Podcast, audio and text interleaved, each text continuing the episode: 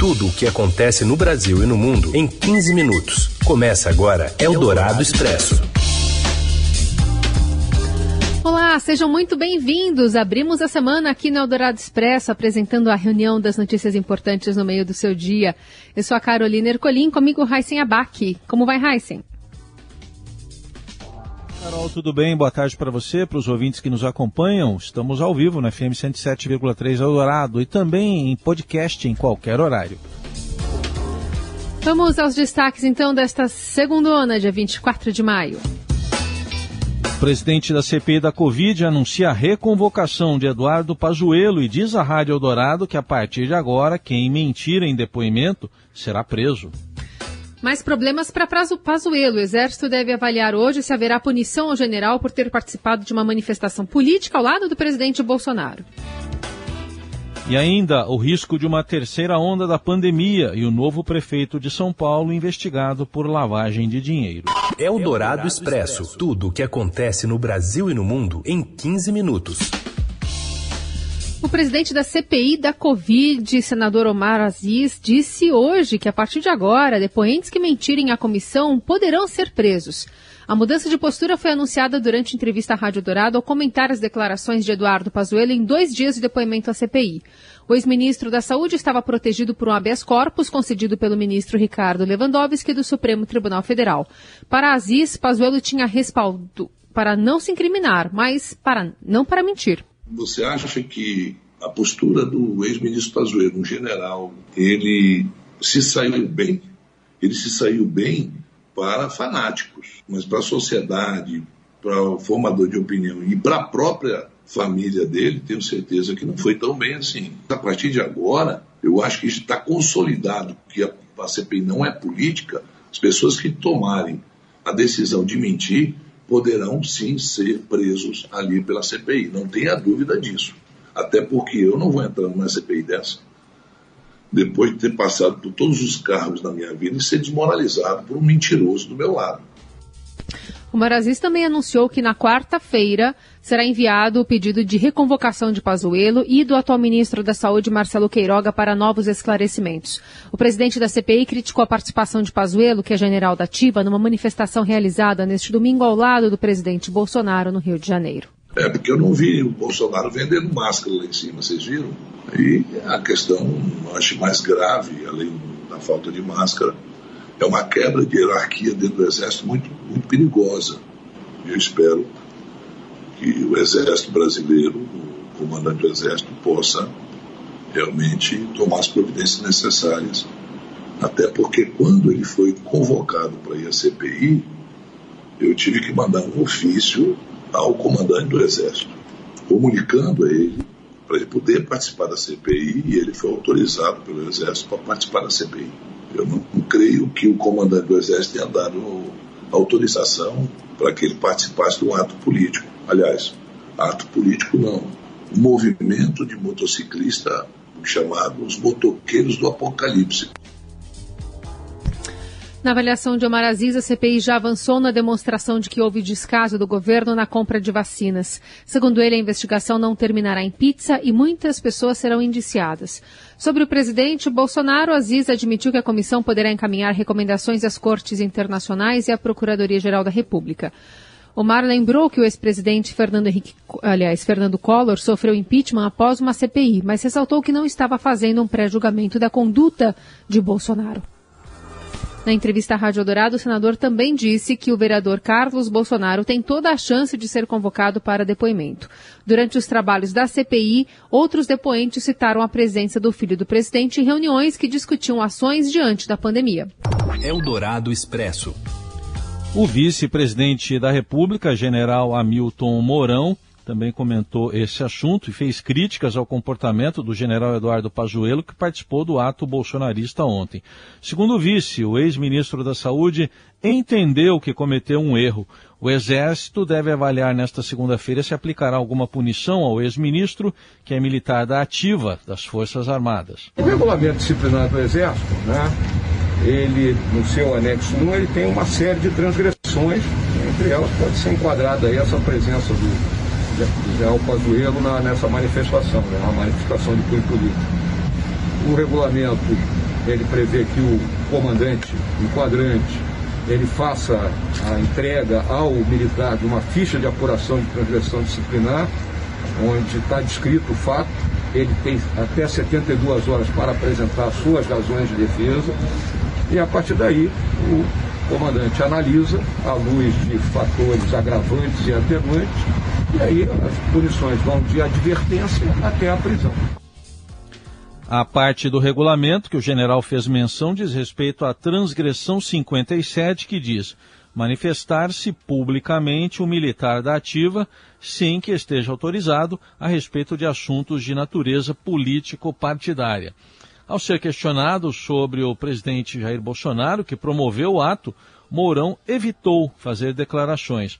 O Estadão apurou que o comando do Exército deve analisar o caso nesta segunda-feira.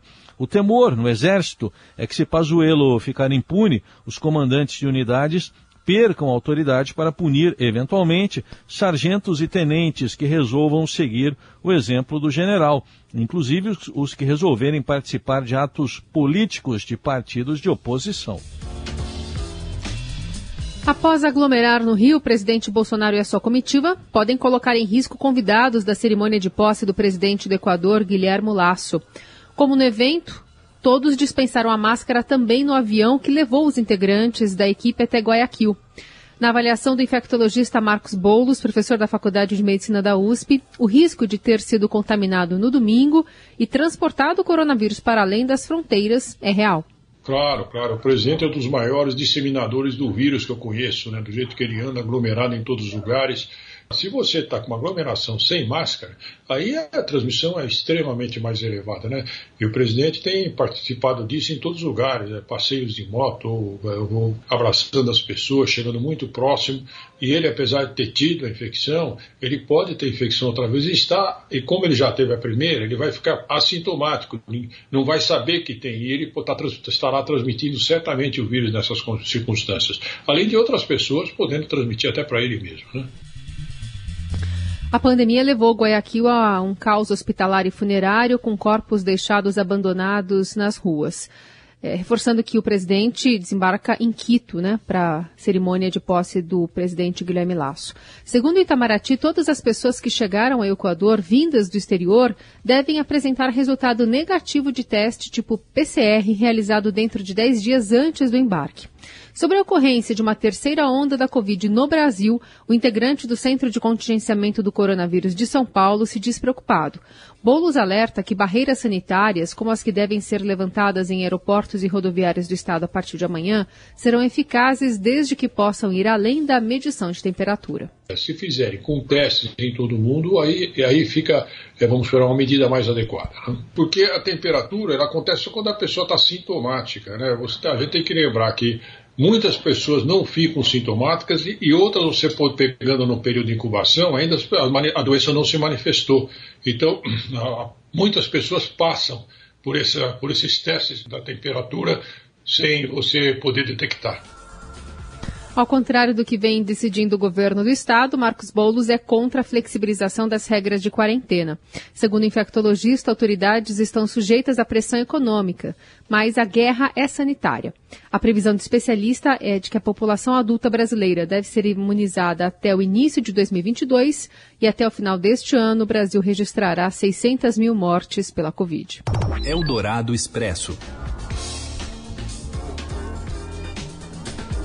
Enquanto isso, personalidades protocolam um pedido de impeachment do presidente Bolsonaro. Acompanhe os detalhes com Matheus Lara. Olá, Carol. Olá, Heisen. 15 personalidades famosas da televisão, música, mídias sociais e outras áreas assinam este que é o pedido de impeachment número 117 contra o presidente Jair Bolsonaro. Entre esses famosos estão a apresentadora Xuxa Meneghel, o influenciador digital Felipe Neto, o humorista Fábio Porchat e o comentarista esportivo Walter Casagrande. O grupo representa o movimento Vidas Brasileiras, que reúne pessoas sem vínculo partidário e pede a saída do presidente pela gestão da pandemia do coronavírus que é classificada por eles como desastrosa.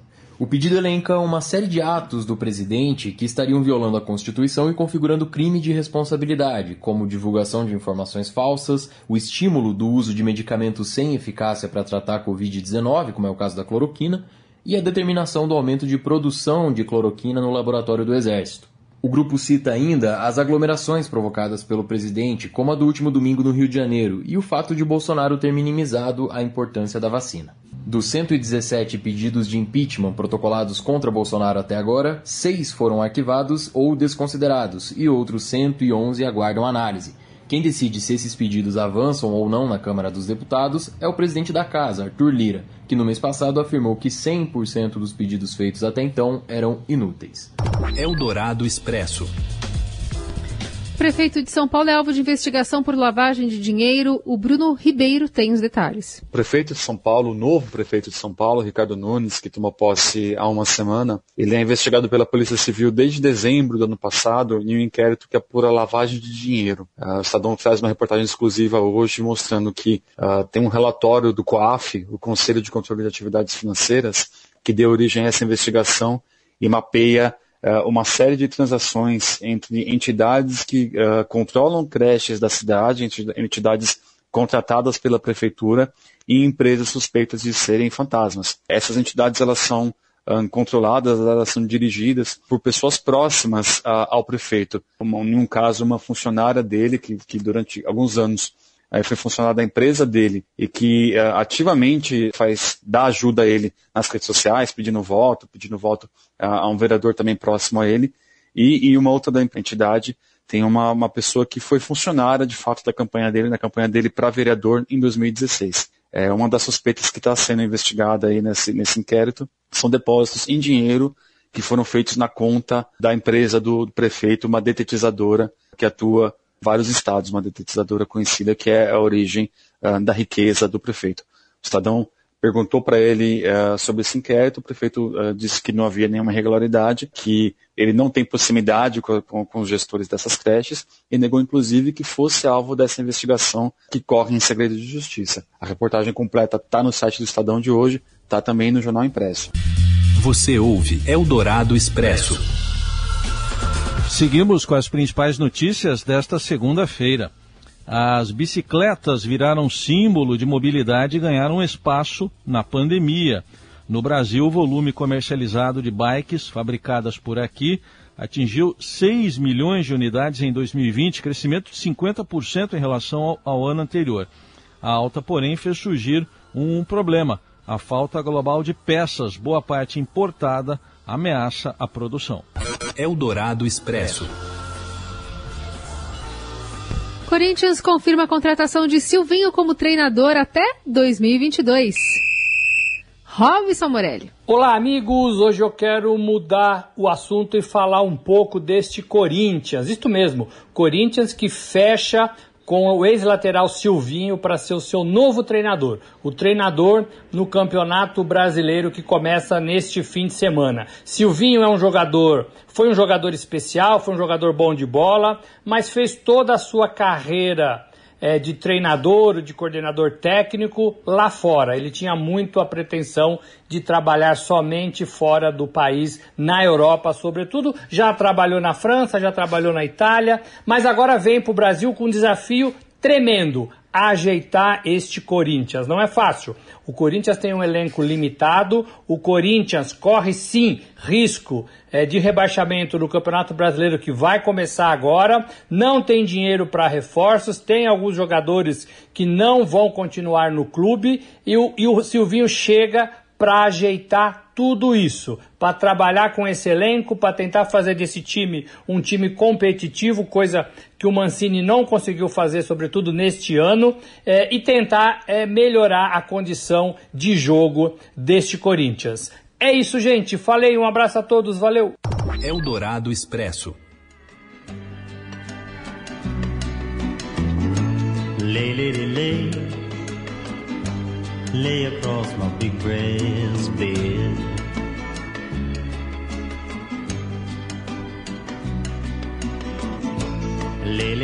A gente está ouvindo um, mais um dos grandes sucessos do Bob Dylan, Lady Lady Lay, porque hoje ele completa 80 anos como uma lenda viva da música, influenciando várias bandas como os Beatles e os Rolling Stones.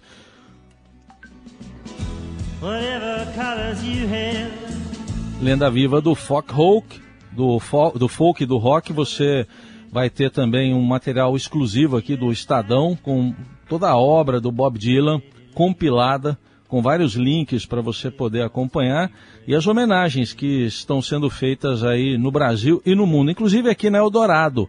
Daqui a pouquinho tem o André Góes com o Reserva Musical, um bloco especial com vários artistas cantando Bob Dylan. E no domingo, próximo domingo, tem Hora da Vitrola também com um bloco especial dedicado aos 80 anos do Bob Dylan com André Góes. Bob Dylan ou Robert Alan Zimmerman para os mais próximos, não é isso? Isso, é, para os íntimos. Os íntimos. E, ele que já é meio isolado, independentemente de pandemia, né, Carol? É verdade. Ele ganhou né, o Prêmio Nobel de Literatura, nem foi receber o prêmio em 2016. Homenagem ao Bob Dylan, fechando o Eldorado Expresso desta segundona, abrindo a semana. Para você, uma ótima segunda. Até amanhã. Valeu, gente. Obrigado pela companhia. Até amanhã.